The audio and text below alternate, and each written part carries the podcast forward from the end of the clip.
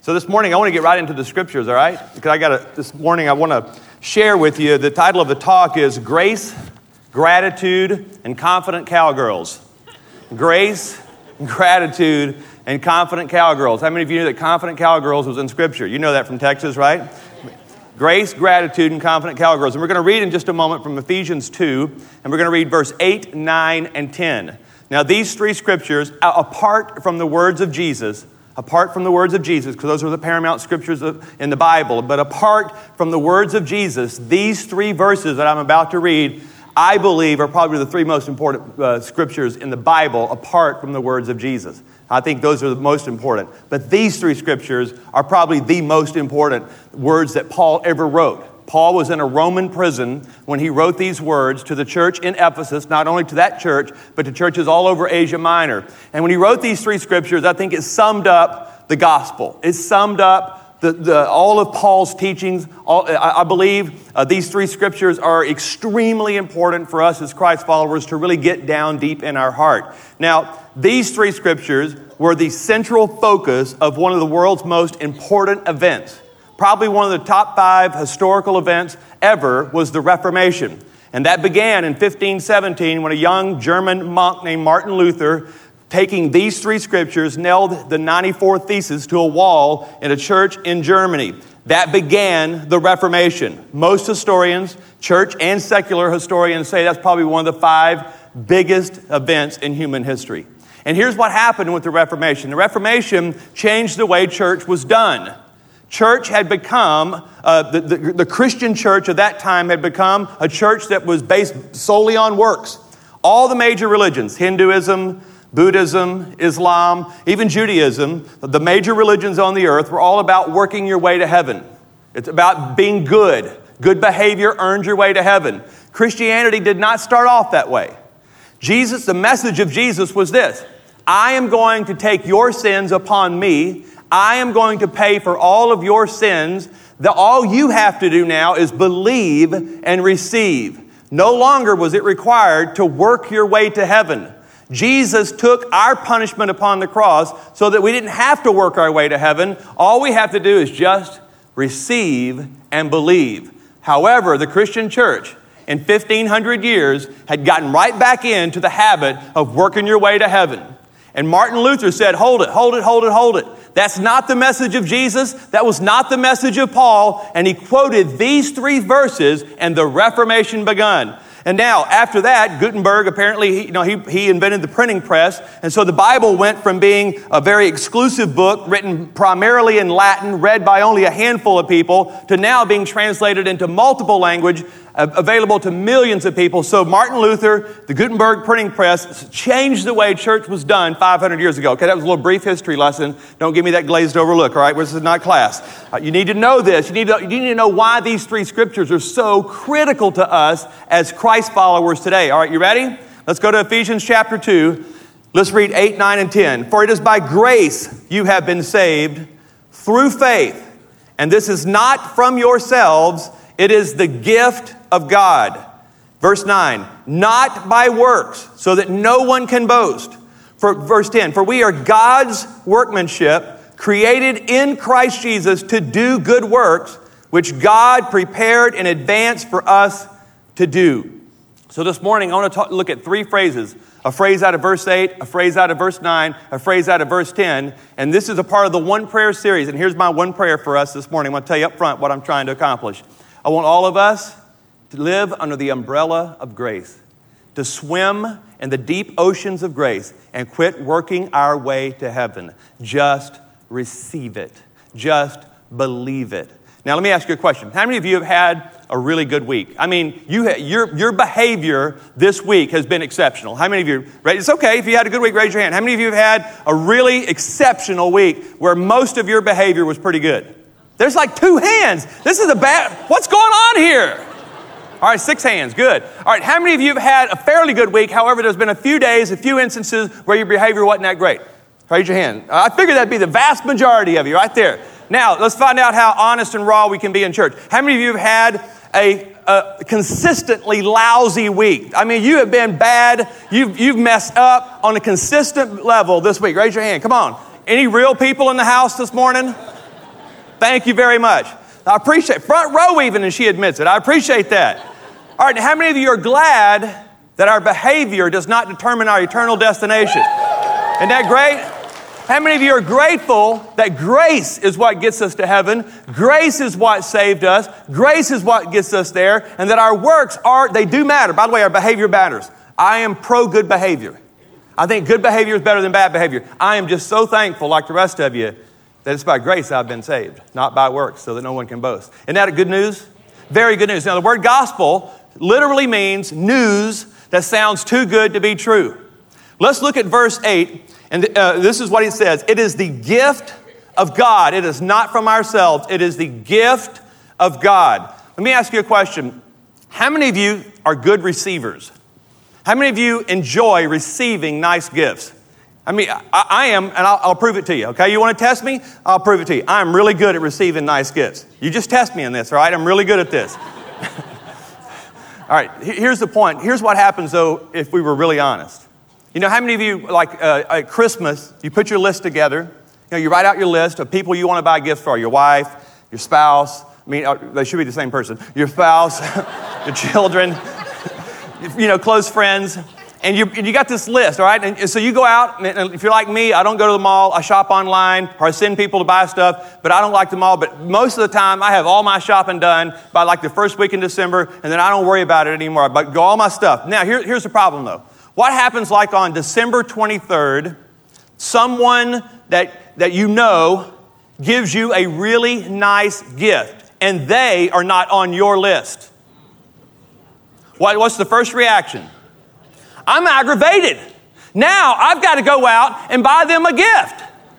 Because I feel like, you know, they bought me a nice gift, and the first response most of us have is, I've got to repay them. Is that right? That's how we feel. I'm not, I'm not talking about the white pretzel chocolate stuff that someone gives you. That's not the gift I'm talking about. I'm talking about a nice, expensive gift. Our first reaction normally is what? I've got to repay them. I've got now I've got to go out somewhere on December 23rd or 4th and buy them a gift because it looks bad if they gave me a gift, but I didn't give them one back. That's how most of us react. And this is how we treat God. God says, I want to give you a free gift and most of us, our first response is, I've got to repay God somehow. Let me tell you what you're supposed to do when you get a nice gift. There's only two things. When you get a really nice gift, you're only supposed to do two things. What's the first thing you're supposed to do? Receive it. All right, now if you have good manners, which most, you're from Texas, so most of you do, what's the, what's the second thing you're supposed to do? Thank you.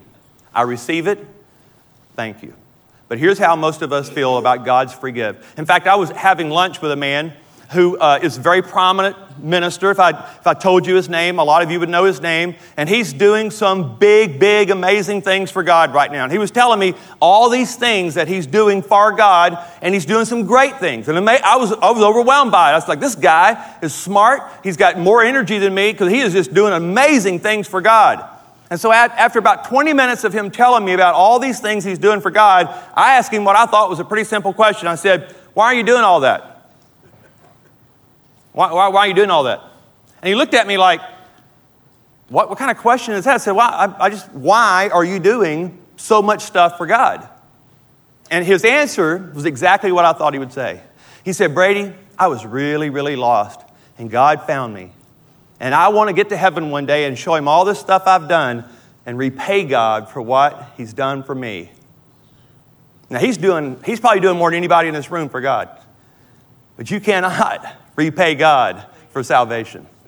Work as hard as you want, do as much as you want for God.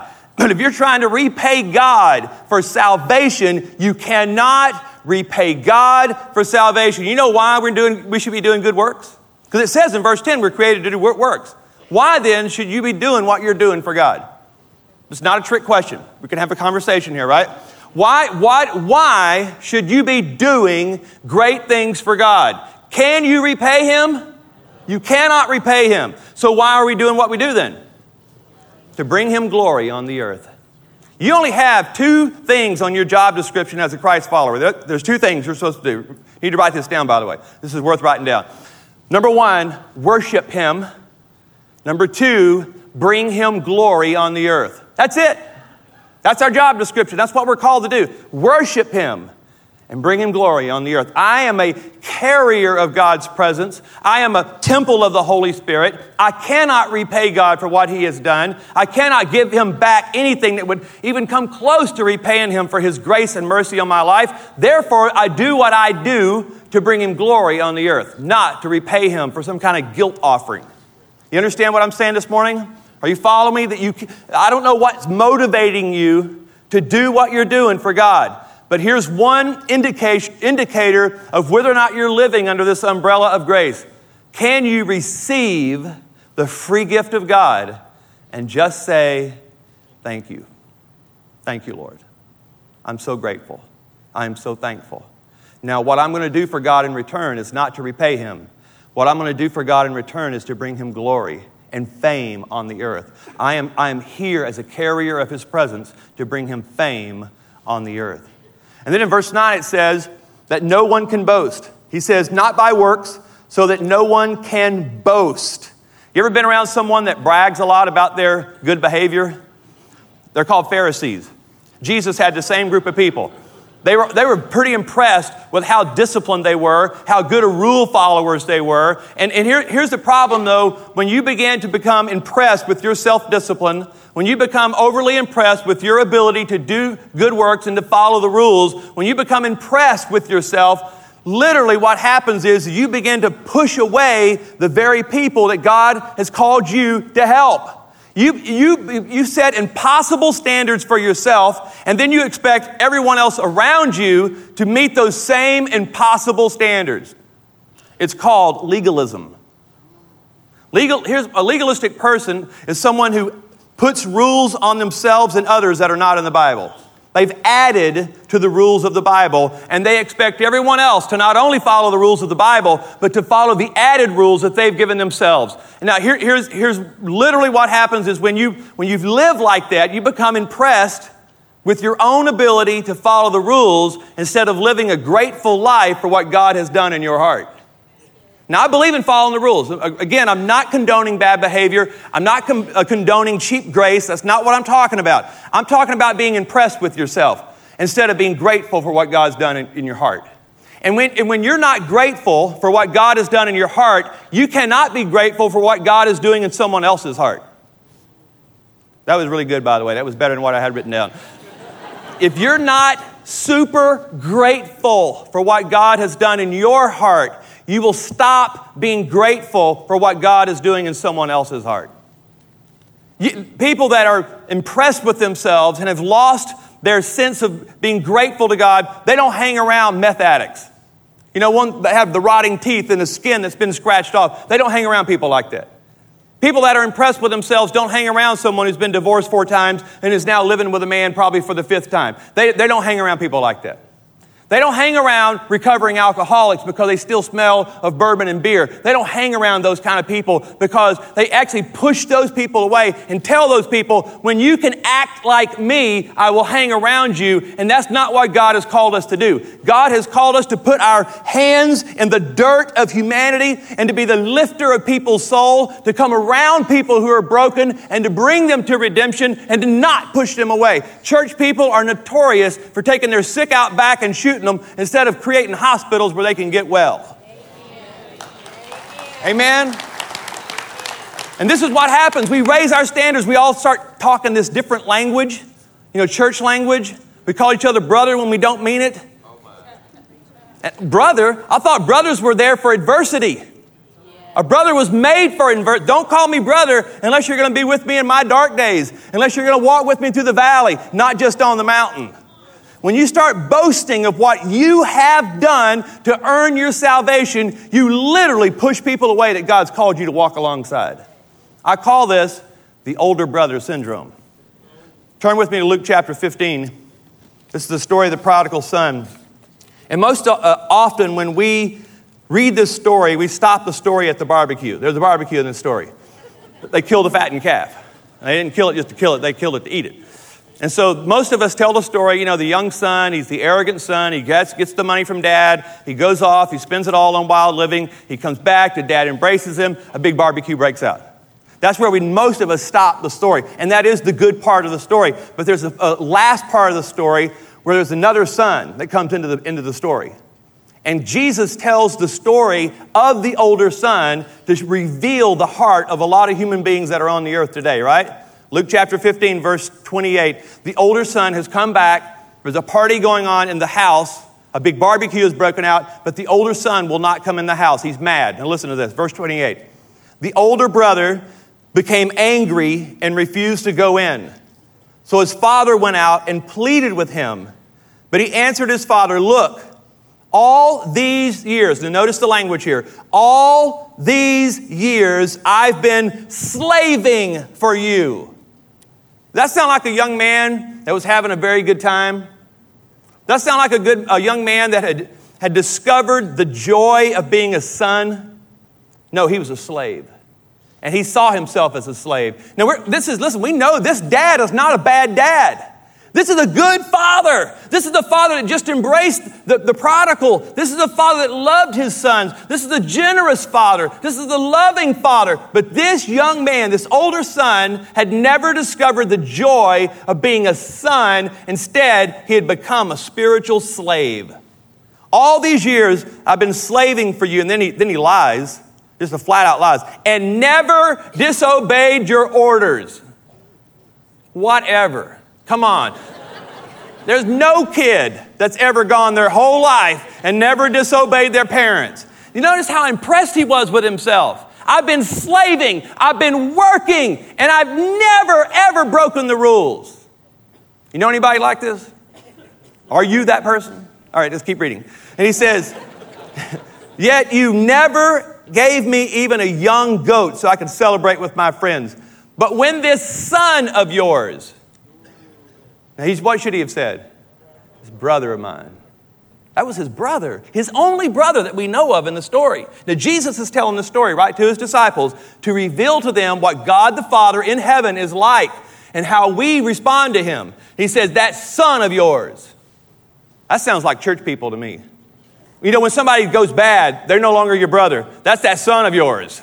Oh, God, that kid of yours, we call each other brother when we like each other, when everything's going good. But when things go bad, that son of yours, God, deal with him. That son of yours who has squandered your property with prostitutes comes home. You kill the fattened calf for him.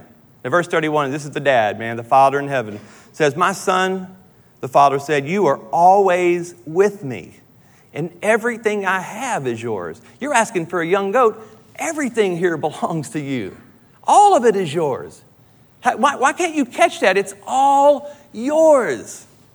And he said, But we had to celebrate and be glad because this brother of yours, what a great reminder, huh? This brother of yours was dead and is alive again. He was lost and now he's found. Now, here, here's an indicator. By the way, first indicator is can you receive? Are you a good receiver? Do you feel guilty for what God's given you? Are you trying to repay God? Here's the second indicator this morning of whether or not you are living under grace. Can you celebrate when other people around you who are broken are taking small steps to becoming like Christ? They don't, they don't look like you yet, but they're making steps. Did you know that God knew we would be messy before He created us? Do you know that we are messy, but we're not messes? God knew you'd be messy. God knew you'd have bad days. He created you anyway. He knew Brady was going to have some bad days. He knew that Brady was going to be a mess sometimes messy, messy, messy. He created me anyway. That's good news. And, he's, and, and God celebrates when I take even small steps to becoming more like Him. I don't have to take the giant step every day. There are days when I've taken giant steps. I mean, big steps, big leaps forward. But there are days I've taken steps back, and there's days where I've taken small steps forward. Every time I take a small step, even when I'm messy, God celebrates who I am. That's when you know you're living under grace, when you can celebrate those around you, the broken around you, who are taking even small steps to becoming more like Jesus. Can we celebrate with one another? Instead of condemning, rebuking, rejecting, why can't we just celebrate when someone takes even a small step? Here's the third thing he says that we are God's workmanship. Literally meaning that God has put his hands on us. He has shaped us. We're not some cosmic accident. We're not some mistake. And some of you have heard that you're a mistake, you're a surprise. No, you, you are not a surprise to God.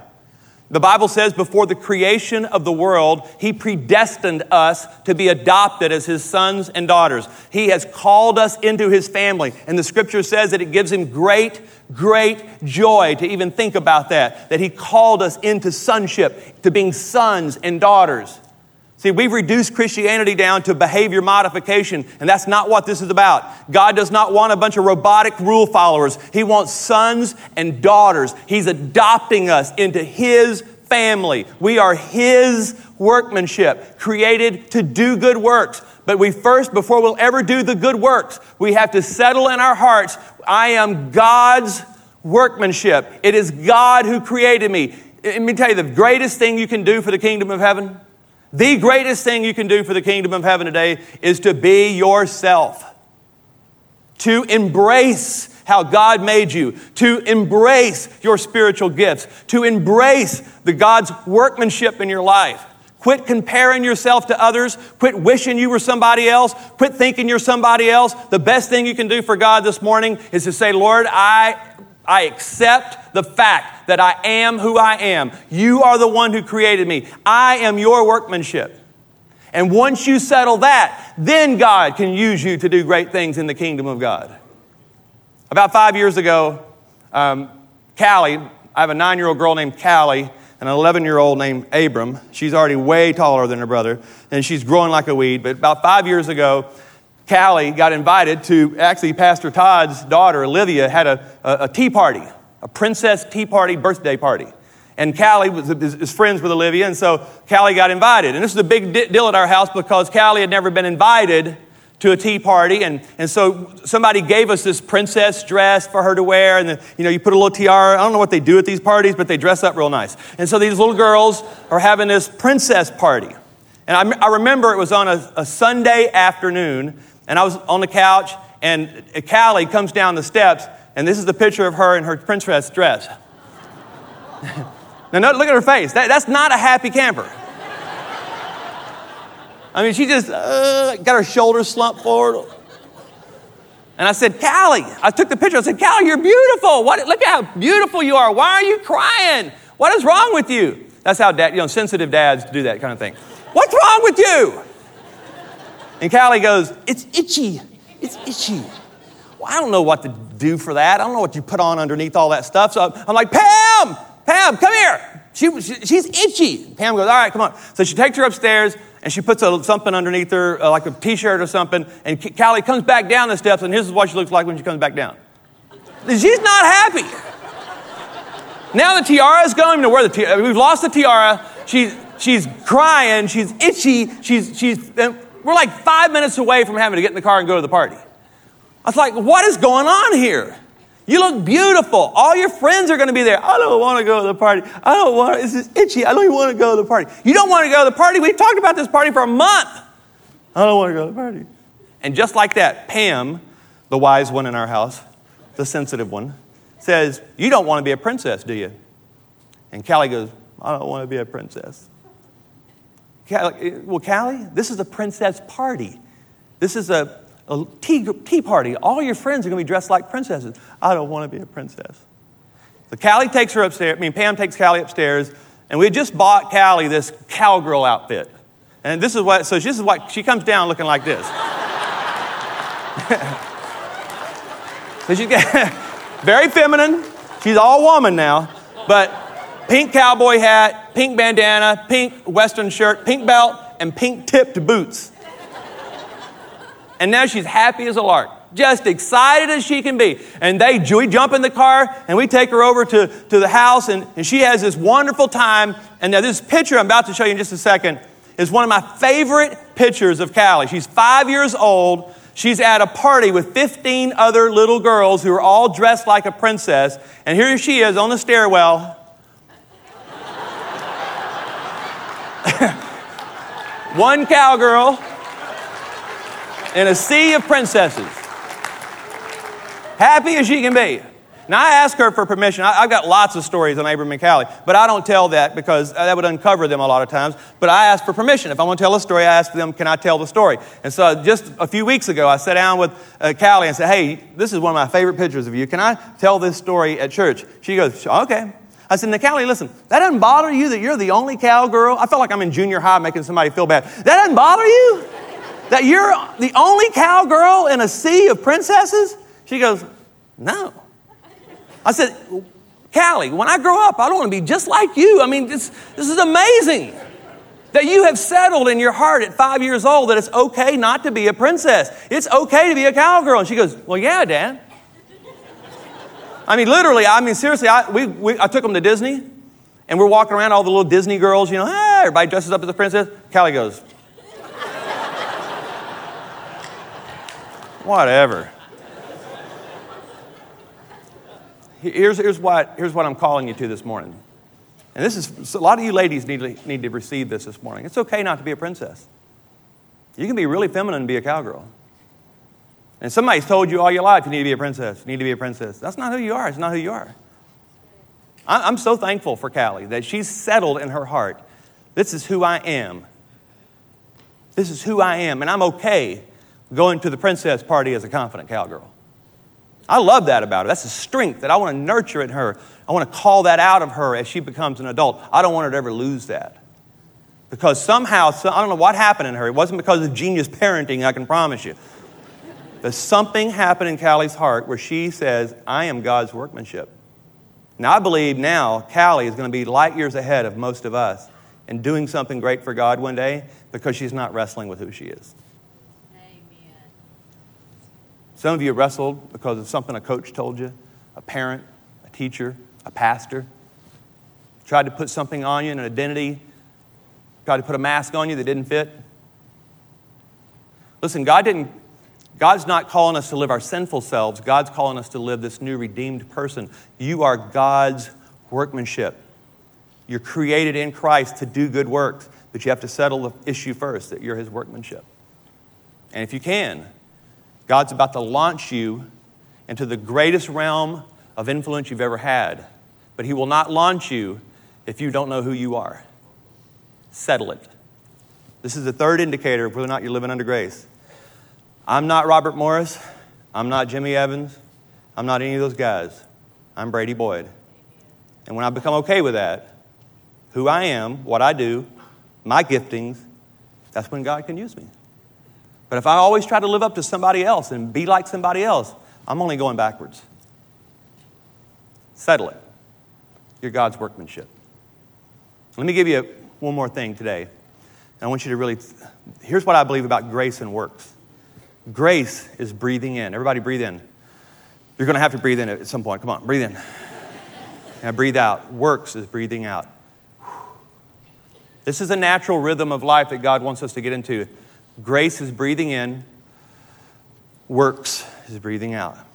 The charismatics are notorious for doing this. We breathe in a lot. well, that doesn't, that's not healthy. And those who are works oriented, who are full of guilt, they're always breathing out, trying to please God. you get dizzy like that, you'll pass out. Here, here's the natural rhythm grace is breathing in, receiving. Works is breathing out. Breathe in, breathe out. See how natural that feels? See how good that feels? Breathe in, breathe out. Breathe in, breathe out. I'm okay with who I am. I can celebrate with others who are messy when they make good choices. I can celebrate. I'm for you even when you're messy. And I can receive a free gift and say thanks. That's when you know you're living under grace. My one prayer for you today and for me is that we live under this umbrella of grace, swim deep in the oceans of grace, and we never go back to trying to work our way toward heaven. We do good works, not to repay God. We do good works to bring Him glory on the earth. We breathe in, we breathe out. Grace, gratitude, and confident cowgirls. Can I pray for you this morning? Would you just close your eyes with me just for a second? And would you ask yourself a very honest question Are you living under grace? Have you slipped back into the old habit of trying to earn your way to heaven? Are you a man or a woman who is swimming deep in the oceans of grace, receiving the free gift from God, not trying to repay God, obviously very thankful, super grateful for what God's done in your life? Are you free from guilt this morning? Can you hang around messy people? Cheer them on? Love them even when they're messy? Do you really believe this morning that you are God's workmanship, created in Christ Jesus to do good works? Are you confident with who you are? Has something stolen your confidence this morning? God wants to give you back your confidence. God wants you to rest, He wants you to settle this issue in your heart that you are His workmanship. His hands are the ones that formed you. His Spirit is the one that's breathing on you. His grace is what's consuming you.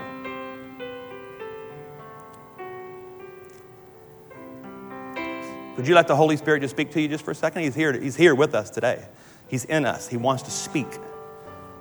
He wants us to listen and just respond to the Holy Spirit, not to me. Respond to what the Holy Spirit's saying to you this morning.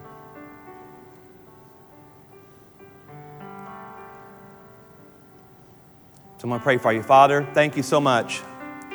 Lord, we receive your grace today as a gift. And Lord, I pray, I repent today for any boasting that we've done. I pray that we would be free from boasting so that we would not push away the very people that you're bringing into our lives. Lord, I pray that we would put our hands down deep in the soil of humanity and not be embarrassed or ashamed to hang around with messy people. And Father, I, I thank you today that we are your workmanship, created in Christ Jesus to do good works. Father, I pray that we'd be who we are, that we'd be secure in our Creator and in your creation. Father, I thank you today that humanity is the crowning achievement of your creation. Lord, I thank you that we're your bride, we're your sons, we're your daughters, we're your family, adopted into your family. Thank you so much for that. Thank you for grace. In Jesus' name, amen. God bless you.